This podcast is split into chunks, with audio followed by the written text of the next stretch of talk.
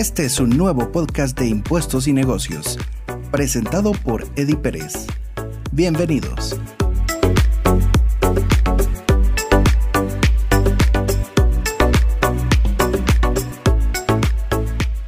El día de hoy vamos a estar conversando acerca de, yo diría, de los temas que están cambiando a nivel internacional eh, por la entrada inminente del impuesto global.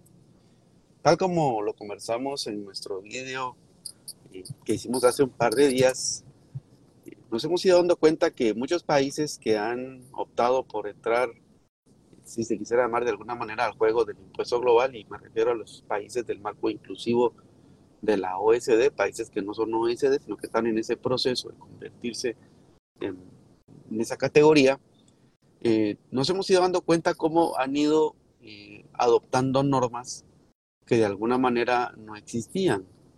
Y me quiero referir principalmente a esas normas nuevas que los países que por años han sido denominados paraísos fiscales, eh, de alguna manera han ido adoptando para, para mejorar, si quisiéramos llamar de alguna manera, eh, su calificación ante la OSD y de esa cuenta, pues, eh, dejar de estar en esa lista negra son cinco grandes cosas a las que me voy a referir y cinco grandes cosas que seguramente un empresario guatemalteco, un empresario en Latinoamérica tiene que conocer, que ahora le van a ser requeridos eh, por tener sus compañías trading o por tener sus compañías holding en estos países eh, que por años pues no se exigía mayor documentación que, la que pues domésticamente se les exigía. Pero ahora nos estamos dando cuenta que en esos países, y voy a poner precisamente y muy puntualmente el caso de las Islas Vírgenes, en donde ahora nos hemos ido dando cuenta que hay cinco grandes temas que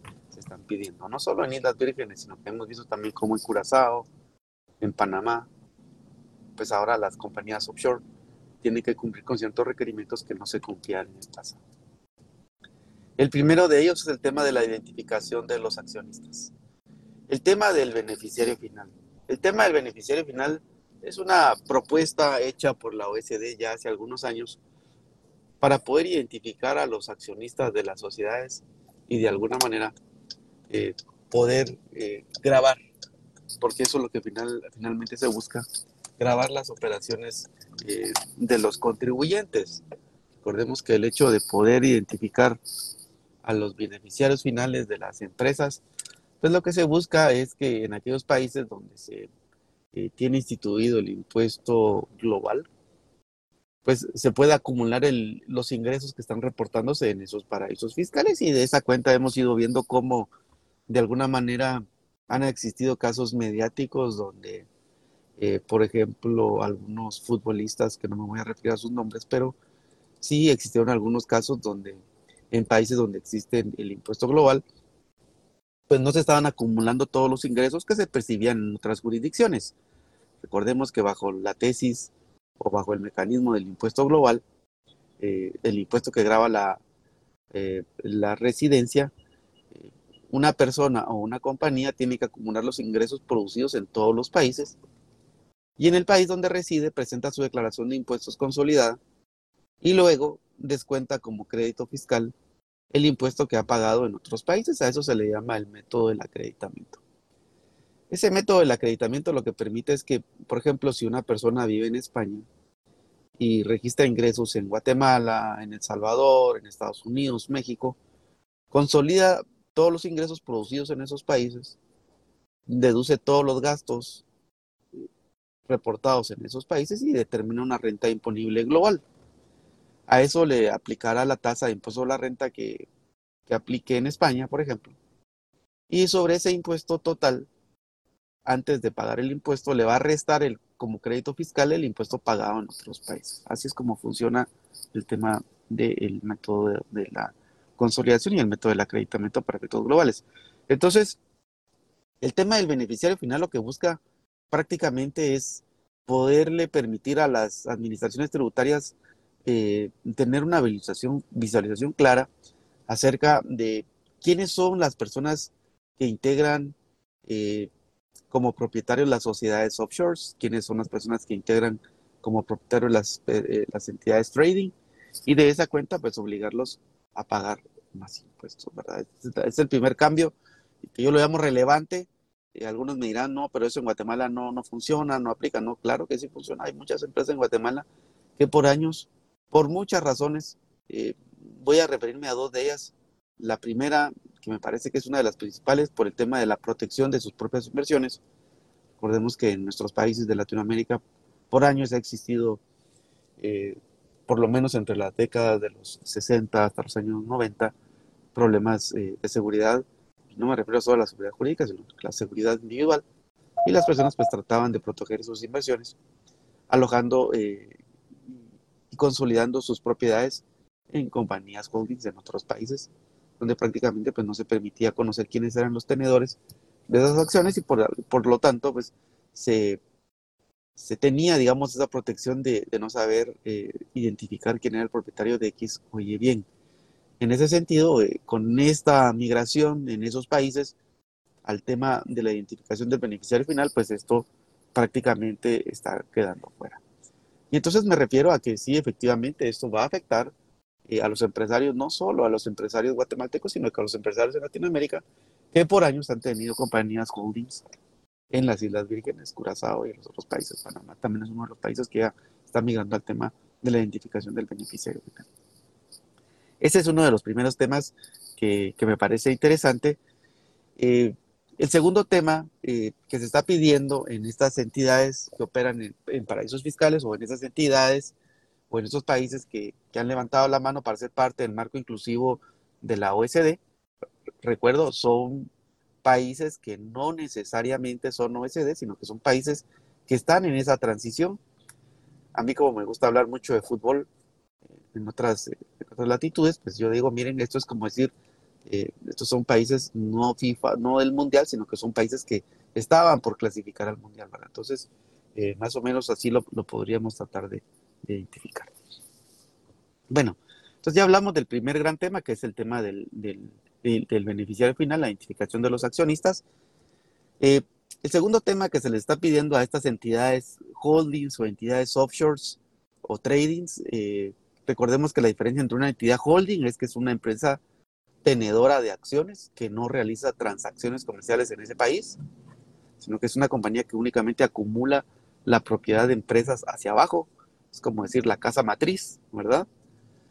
Y una compañía trading es una compañía que se dedica a comprar y vender, ¿verdad? De esas tenemos muchísimas en Latinoamérica, eh, creadas por, por compañías eh, multinacionales, compañías que tienen presencia en muchos países y las compañías trading se crean por diferentes circunstancias. Una de ellas es para poder tener mayor músculo para comprar materias primas, por ejemplo, y luego redirigirlas a todas las empresas hermanas en los países donde se puedan necesitar materias primas y eh, comprar por volumen, pues ustedes saben que siempre es mucho más barato, eso es una regla general.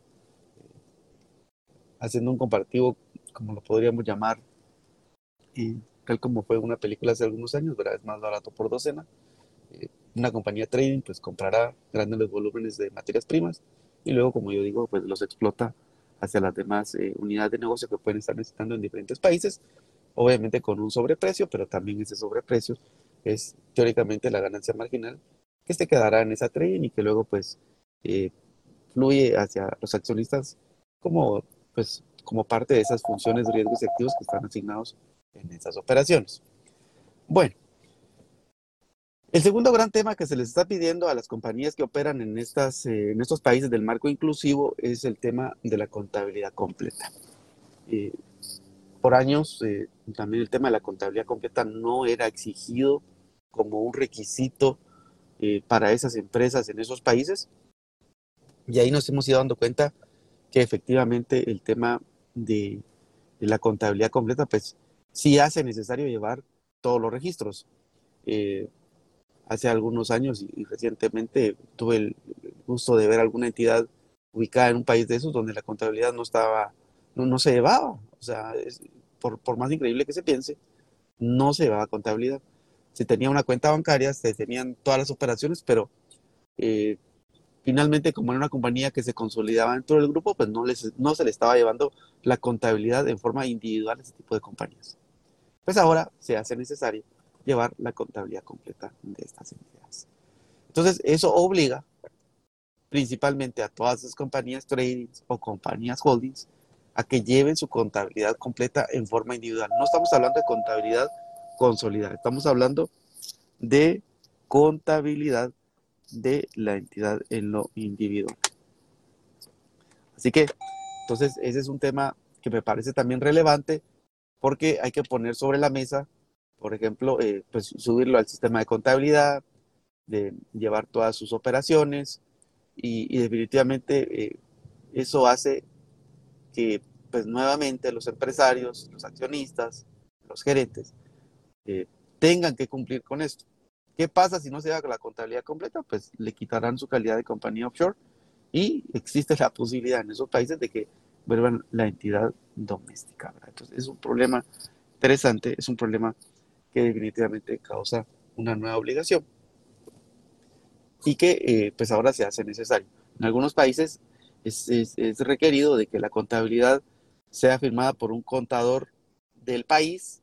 Eso no quiere decir que la contabilidad no se pueda llevar desde afuera, pero sí tiene que asignarse un contador registrado, algo muy parecido a lo que ocurre en Guatemala. Ustedes saben que aquí las entidades guatemaltecas que tienen obligación de llevar contabilidad completa, pues tienen que asignar un contador guatemalteco. Eso, es, eso es un tema que me parece muy importante, que nuevamente hay que poner sobre la balanza y hay que tomarlo como un requerimiento. Eh, el punto número tres que me quiero referir es un tema, eh, yo diría que todavía cobra aún más relevancia porque no solo es el hecho de identificar a los accionistas, que es el primer tema, no solo es el hecho de llevar contabilidad completa, sino que el tercer tema es el tema de la sustancia. Y este sí es un, es un asunto eh, que cambia las reglas de juego ya que la sustancia en este tipo de empresas tiene que documentarse.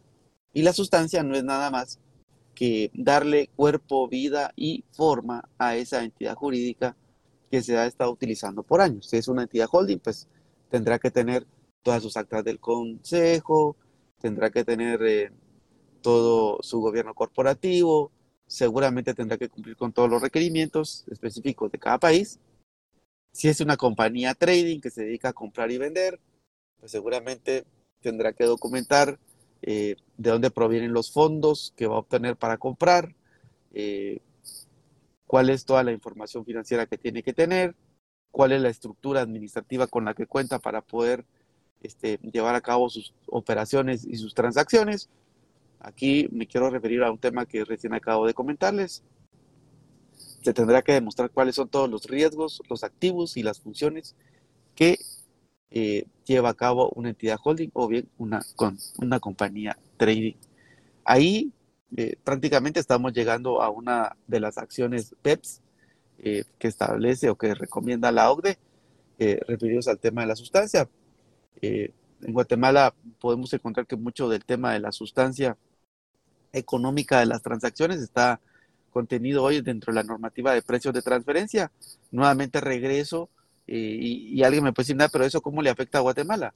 Pues claro, si tú tienes una compañía trading que por años la has tenido, donde seguramente toda la dirección de la compañía lo has tenido desde Guatemala, pues eso no, es posible, no es posible, inclusive desde, desde la normativa guatemalteca eso no, no, no es admisible, ese es otro tema que vamos a platicar luego, que es un tema de residencia para efectos tributarios, pero por ejemplo hay muchas compañías que desde Guatemala pues tenían sus centros de servicios compartidos y desde acá pues eh, se controlaban todas las operaciones, inclusive de las compañías trading, aquí se va la contabilidad, se van un montón de cosas y ese tipo de situaciones pues ya no se pueden tener. O sea, esa sustancia que tiene que tener esa entidad pues tiene que tener su propia estructura, seguramente va a tener que tener su propio gobierno corporativo, tendrá que tener su gerente, eh, gerente de ventas, administrativo, seguramente tendrá que tener toda la armazón para poder sustentar que las operaciones que están llevando a cabo dentro de esa entidad son operaciones reales y que no es una entidad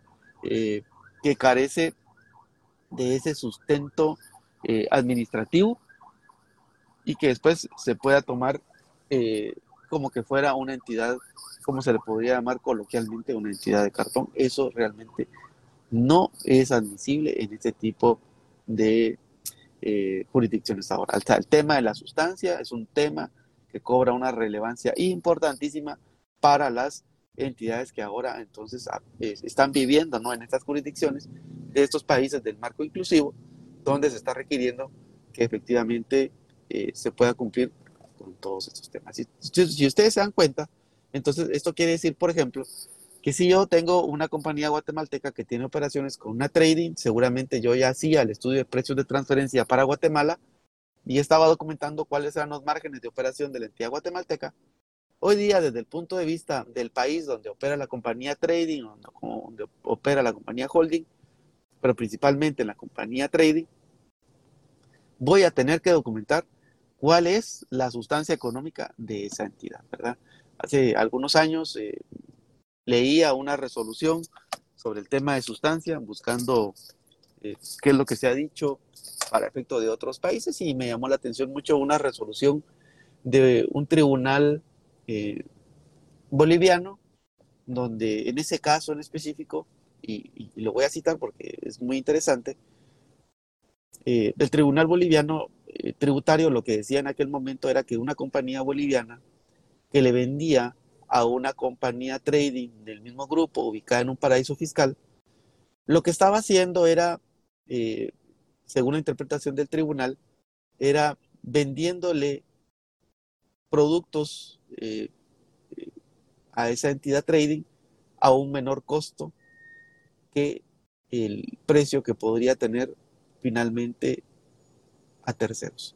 Y que eh, esa estructura se había creado para erosionar la base imponible en Bolivia y que entonces, por lo tanto, no eran admisibles los precios que se habían pactado con la compañía offshore y que por lo tanto había que eh, recalificar los precios que se habían utilizado y había que hacer una remedición eh, por consiguiente de la utilidad que tenía la entidad boliviana.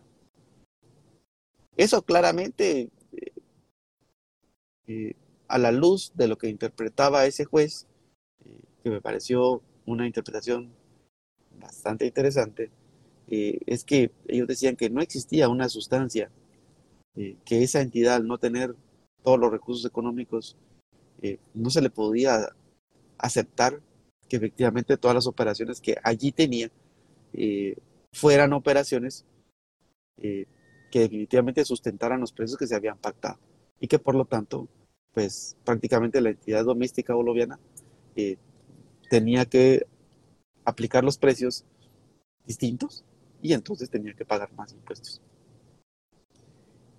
Este tipo de opiniones o de resoluciones de tribunales de otros países, pues tenemos que tenerlos eh, muy, muy en cuenta porque también algo que es ineludible y es que las administraciones tributarias en nuestros países han ido evolucionando, ya no son las mismas administraciones tributarias.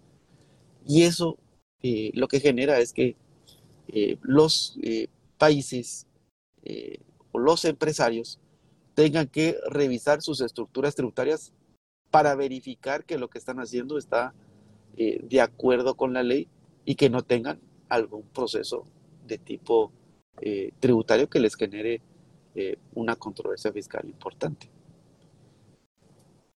Algo que a mí me llamaba mucho la atención, y esto es a nivel de lo que hacen las administraciones tributarias, es que ahora las administraciones tributarias se hablan entre ellas para contarse cuáles son las operaciones que ellos mismos están ajustando en sus países y se vuelve una guía para que las administraciones tributarias van a buscar esas mismas estructuras y las ataquen, ¿verdad?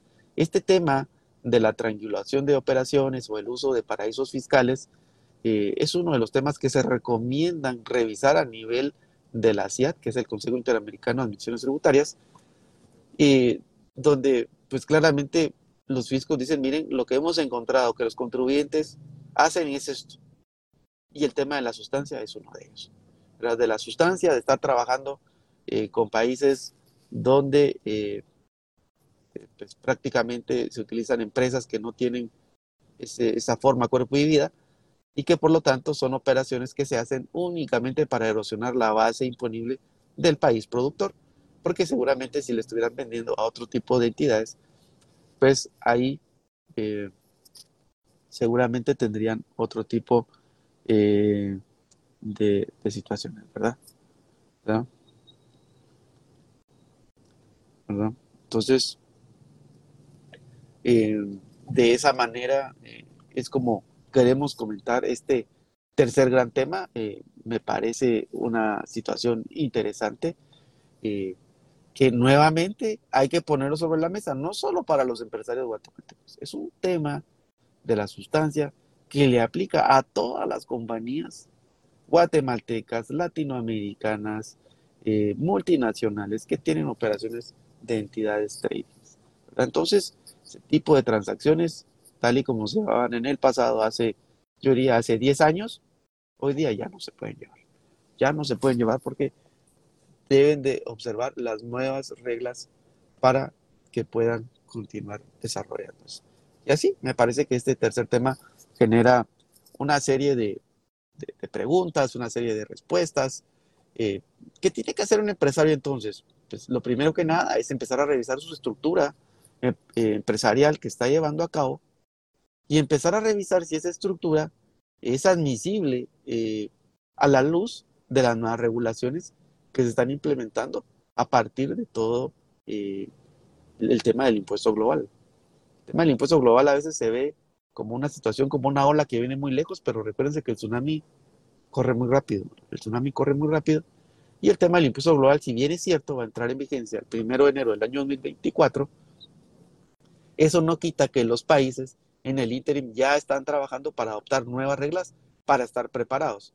Hace un par de días platicaba con un amigo que, que en México y él me decía que en este momento México ya estará firmando un acuerdo multilateral, que es una de las recomendaciones de la OECD, para que mediante ese documento se puedan adaptar todas las medidas y todas las recomendaciones de la OECD para poner y salir en vivo con el tema del impuesto global y con todos los nuevos requerimientos. Entonces vean ustedes cómo a través de un solo documento los países van a hacer un, un corre y va de nuevo para poderse subir al nuevo barco de los nuevos requerimientos internacionales porque nadie se quiere quedar fuera. Pues bueno, este es el tercer tema que yo quería comentar con ustedes y de esa cuenta eh, poder eh, ir eh, avanzando sobre, sobre esta temática. El cuarto tema que tenemos en esta agenda de los países que están entrando al marco inclusivo de la OECD y que están implementando es el tema de los estados financieros auditados. Los estados financieros auditados, imagínense ustedes, regresamos al ejemplo de una compañía trading donde no se le va a contabilidad completa. Pues ahora, señores, aparte de llevar la contabilidad completa, le van a, le van a pedir que presente el estado financiero auditado individual de la entidad para efectos legales en cada uno de los países. Entonces, pues esto nuevamente trae consigo una serie de consecuencias y una serie de requerimientos.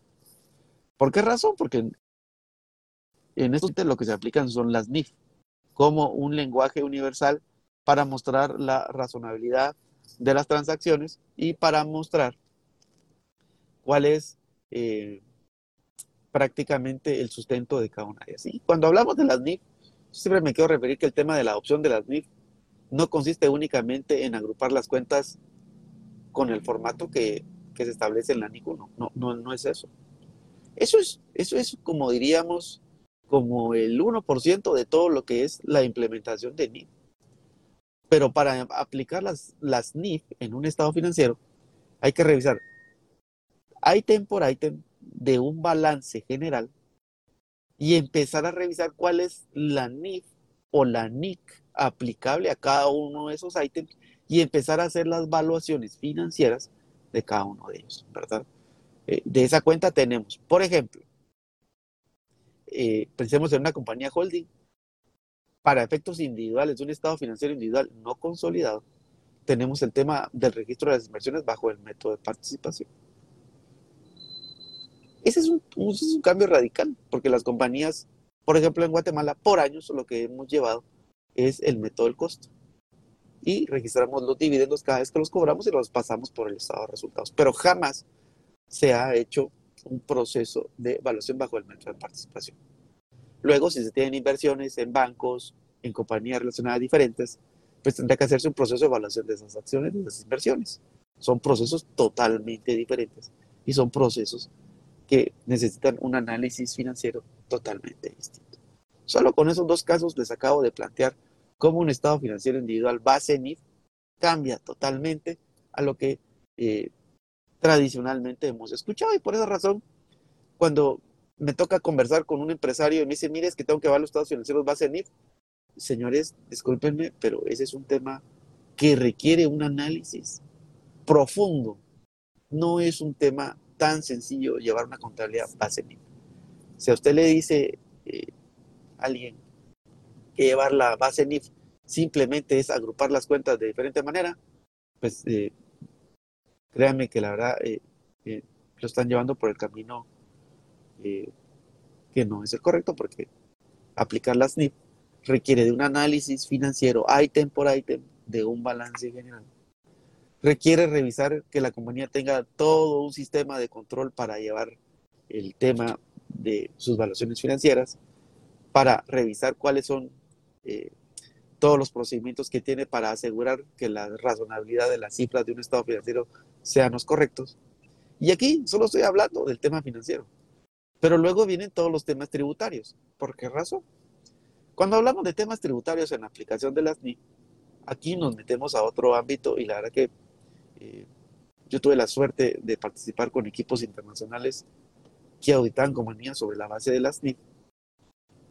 Y me tocó trabajar con equipos eh, europeos y con equipos canadienses, equipos de los Estados Unidos, en donde ya se pueden ustedes imaginar eh, pues el nivel de exigencia que había en ese momento.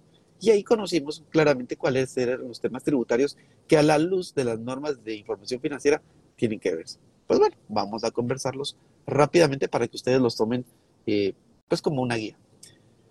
Cuando comenzamos a revisar los temas tributarios, uno podría llegar a pensar, bueno, solo es revisar el impuesto sobre la renta corriente, el que se determina que esté bien. No, no solo es eso. Cuando vemos el balance general, comenzamos a identificar una serie de partidas que necesitan una evaluación tributaria para determinar si esas partidas que están en el balance van a ser cobrables o no, o si son de corto o largo plazo, o bien si hay partidas en el pasivo que pueden eh, considerarse contingencias, o bien si están eh, debidamente contabilizadas. Uno de ellos, por ejemplo, quiero referir al crédito fiscal del IVA una empresa que fuera exportadora en Guatemala. Entonces hay que hacer una división dentro del IVA que es de corto plazo y largo plazo, y también tendríamos que crear una reserva de aquel IVA que sabemos que la administración tributaria continuamente va a estar objetando y como ese IVA eh, cada vez que los casos se van ganando, pues se tiene que ir reversando a la reserva. Entonces, solo ahí les puse un ejemplo muy claro de cómo aplicamos un racional diferente para evaluar el crédito fiscal del IVA. Entonces, ¿cuál es la participación de un contador público auditor ahí, experto en materia de impuestos? Pues lo primero que nada tiene que entender, uno, si esa empresa ya hizo solicitudes de crédito fiscal. Dos, de esas solicitudes de crédito fiscal de IVA, revisar en qué régimen están para poder identificar si son de corto o largo plazo eh, su recuperación. ¿Sí?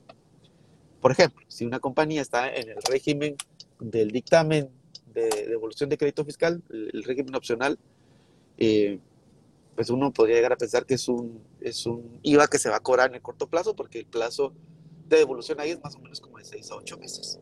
Entonces uno podría ir agrupando esas solicitudes de crédito fiscal bajo, bajo, esa, bajo un IVA por cobrar, pero que está a corto plazo.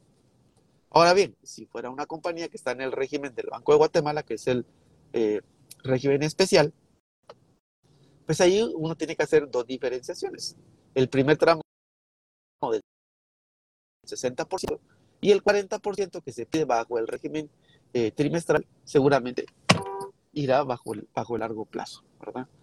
Eh, entonces, ahí empezamos a ver eh, cómo ya tenemos un, primer caso, ya tenemos un primer caso de cómo dividir ese crédito fiscal del IVA para efectos tributarios. Y aquí, nos, y aquí estamos hablando entonces de un tema de aplicación de la norma a otro nivel, no estamos hablando de un tema de aplicación de la norma de, hacer una lectura eh, respecto a cómo orientar a un cliente, sino que esto es cómo hacemos para agrupar ese crédito fiscal del IVA cómo le deberíamos de pedir a un cliente que debería tener la agrupación de su crédito fiscal del IVA para luego validarlo. El tercer tema que tendríamos que ver eh, en el crédito fiscal del IVA tendría que ser la potencial reserva que tendría que hacerse por los casos que se pierden de crédito fiscal. Entonces, habría que hacer una revisión de todos los casos que están en proceso de ajuste tributario y pueden haber casos ante la administración tributaria y casos a nivel judicial para saber cuál de esos casos va a tener un nivel eh, de, de que sean ganados o un nivel de que sean perdidos. Y ahí entonces vamos a tener que hacer una clasificación para poder saber y determinar cuál del total de ese crédito fiscal de IVA, ya sea de corto plazo o de largo plazo, hay que crearle una reserva. ¿Sí? Entonces, vean ustedes cómo ahí comienza nuevamente a verse un tema no tanto de auditorías, pero sí un tema de auditoría mezclado con tema de eh, conocimiento de las normas. ¿Qué tendríamos que hacer en ese caso? Pues en ese caso lo que tendríamos que hacer sería revisar, eh, y que es algo de lo que me tocó hacer ya hace algunos años, pero como les digo, esto es un tema de aplicación de NIF para efectos tributarios high level, ¿verdad? ¿Por qué razón? Porque obviamente que eran todos los requerimientos que nos pedían a nivel internacional para poder determinar si esa cuenta por cobrar del IVA era cobrable o no. Pues bueno, entonces, ¿qué es lo que hacíamos en ese caso? Entonces empezábamos a revisar todos los casos, valga la redundancia, de ajustes tributarios que tenía la compañía, empezábamos a ver cuáles eran los casos repetitivos, empezábamos a revisar eh, hacia el futuro cuáles eran los potenciales casos y de esos casos cuáles eran los que se ganaban y se perdían y empezamos a sacar una estadística y entonces empezábamos a construir y a revisar si esa reserva que había creado el cliente era la correcta o no. Porque acuérdense que efectos de auditoría tenemos que contrastar la potencial reserva que tenga el cliente. Entonces, pues, no era un trabajo sencillo. Y luego el, el tercer tema o el tercer ítem que veíamos, que veíamos en la cuenta por cobrar de IVA, y por eso solo me estoy refiriendo a un ejemplo en específico, es el tema de la reserva, eh, de la reserva por los casos que ya están en proceso y que son sujeto de controversia a nivel tributario. Cuando me quiero referir a los temas de, de, de controversia a nivel tributario, es, por ejemplo, regresando en ese, en ese caso de esta compañía, todo el IVA que ella pedía, pues no todo el IVA se lo devolvían. Ustedes saben que la administración tributaria, pues eh, eh, siempre tendrá alguna cantidad de facturas sobre las cuales ellos creen que no procede la devolución de crédito fiscal. También eh, existen exportaciones sobre las cuales el fisco piensa de que no está toda la documentación legal y entonces comienza a generar ajustes tributarios. Entonces, lo que hacíamos en ese caso para determinar la potencial reserva sobre esos casos que estaban en litigio era empezar a revisar de esos casos que estaban en litigio, cuáles de esos casos, de acuerdo con eh, la lectura de cada uno de ellos, tenían un porcentaje que se podían ganar o tenían un porcentaje que se podían perder, dependiendo de cada una eh, de las situaciones que han ocurrido. Y ahí comenzábamos a generar otra reserva que era distinta que, eh, a la reserva normal que se hacía sobre los casos que estaban en proceso. Entonces, cuando hablamos del tema de los efectos tributarios por la opción de las NIF, comenzamos a tener una serie de situaciones y consideraciones gigantescas que tenemos que explorar. Y, ahí se hace necesaria la participación y eso es muy importante eh, lo he conversado también con varios amigos auditores y la recomendación que yo puedo llegar al concluir después de, varios años ya estar en este, este camino de, de, la asesoría tributaria, la asesoría financiera, es que cada vez que una compañía tiene que hacer una opción de NIF, tiene que considerar todos los temas financieros, hasta ya los hablamos, ya los explicamos, y los temas tributarios de todos los ítems que ella tiene dentro de su balance general. ¿verdad? Y ahora hemos explicado cómo en un tema eh, del IVA pueden existir una serie de situaciones que hay que empezar a considerar para lograr determinar la razonabilidad de esa cuenta por cobrar. Bueno, Y el, tercer ítem que se tiene que considerar siempre en el tema de la implementación de, las NIP son los temas legales. ¿Por qué razón los temas legales? Los temas legales son bien importantes porque recuerden ustedes que el abogado de la compañía seguramente conoce acerca de todos los litigios que están en proceso o que la compañía ha iniciado o le han iniciado. Y hay que empezar a valorar todos esos eh, temas que están fuera de un balance general para revisar si ameritan registrarse dentro o no de un balance. De esa cuenta es bien, bien importante conocer eh, todos esos casos. Y no solo por el tema de los litigios, también existen otra serie de cumplimientos de tipo laboral que seguramente el abogado de la compañía está viendo. Eh, me quisiera referir al tema, solo, solo quisiera hablar de uno muy sencillo, el tema de los contratos laborales. Si todos los contratos laborales están redactados o no, si todos los contratos laborales están firmados, si todos los contratos laborales ya fueron reportados al Ministerio de Trabajo, si la compañía cumple con todo el marco laboral aplicable a su sector, si ya tiene su reglamento interior de trabajo, si ya, tiene todo lo que se le pide. Porque seguramente si no tiene todo lo que se le pide, no tiene todos los procedimientos de control establecidos eh, por las normas domésticas. Y seguramente, al no cumplir con esas normas domésticas, podrá tener alguna falla en ese proceso de control y por lo tanto podría tener alguna contingencia o podría tener eh, potenciales áreas que generen una controversia de tipo legal y que por lo tanto entonces ese estado financiero NIF no sea razonable. Y entonces, con esos tres grandes ítems que yo llamo, eh, donde se puede consolidar todos los temas que se tienen que observar para el tema de la aplicación de las NIF, me parece que son los temas más importantes que se tienen que tomar en consideración para voy a decirlo de alguna manera muy sencilla, para traducir un estado financiero estatutario a un estado financiero no solo es un tema de agrupación de cuentas, sino que hay una serie de situaciones que hay que ir eh, incorporando. Y, el quinto y último tema que quería platicar con ustedes es el tema del impuesto global.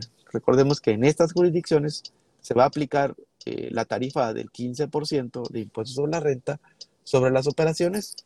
Habrá que revisar si ese país en específico, pues pensemos en Panamá, donde una compañía trading, cuando compraba y vendía productos que no eran comercializados en Panamá, pues la compañía no tenía que pagar impuestos. Sin embargo, bajo esta nueva estructura, seguramente sí se le va a exigir a esta compañía que pague impuestos en Panamá. Esa es una de las potenciales, eh, de los potenciales que van a tener. Pues, ¿qué va a pasar? Va a tener que pagar el 15% de impuesto sobre la renta sobre la utilidad. Pero recordemos que entonces ahí eh, pues vamos a tener que tener la contabilidad completa, vamos a tener que mostrar la sustancia, vamos a tener que tener el estudio de precios de transferencia, vamos a tener que tener el estado financiero auditado y con esa documentación vamos a tener la data para poder calcular el impuesto global del 15%. O sea que son varios temas que seguramente vamos a tener que tomar en consideración ahora como parte del impuesto global. ¿Y cómo afecta eso a Guatemala? Pues seguramente va a afectar a Guatemala porque ese 15% seguramente va a ser un sobrecosto que va a tener que, van a tener que absorber las empresas guatemaltecas, sobrecosto que antes no se tenía. Entonces, es así como queríamos repasar con ustedes estos cinco grandes ítems a través de esta modalidad tan interesante que hemos encontrado ahora por acá, por esta red social. Queríamos tratar la manera de llegar en vivo con ustedes eh, y me parece que que es un tema que puede ser muy relevante para cada uno de nosotros, no solo en Guatemala, sino que a nivel de Latinoamérica, para ponerlo en agenda como situaciones que hay que tomar en cuenta por la entrada en vigencia inminentemente del impuesto global y por los cambios que se están haciendo a nivel de todos los países OSD y de los países del marco inclusivo eh, que han levantado la mano y que quieren ser ahora partícipes de esta nueva modalidad. Pues muy bien amigos, este, con esto estamos terminando este, esta sala, este tema que hemos encontrado, esta nueva modalidad de comunicarnos con todos ustedes. Agradecemos a todas las personas que nos han acompañado en vivo. Eh, esperamos que esta información les sea de mucha utilidad. Recuerden, mi nombre es Eddie Pérez Eh, soy consultor tributario, soy socio de Grant Thornton. Eh, les pedimos que puedan compartir este contenido y que nos puedan seguir en todas nuestras redes sociales. Y espero que tengan un excelente día.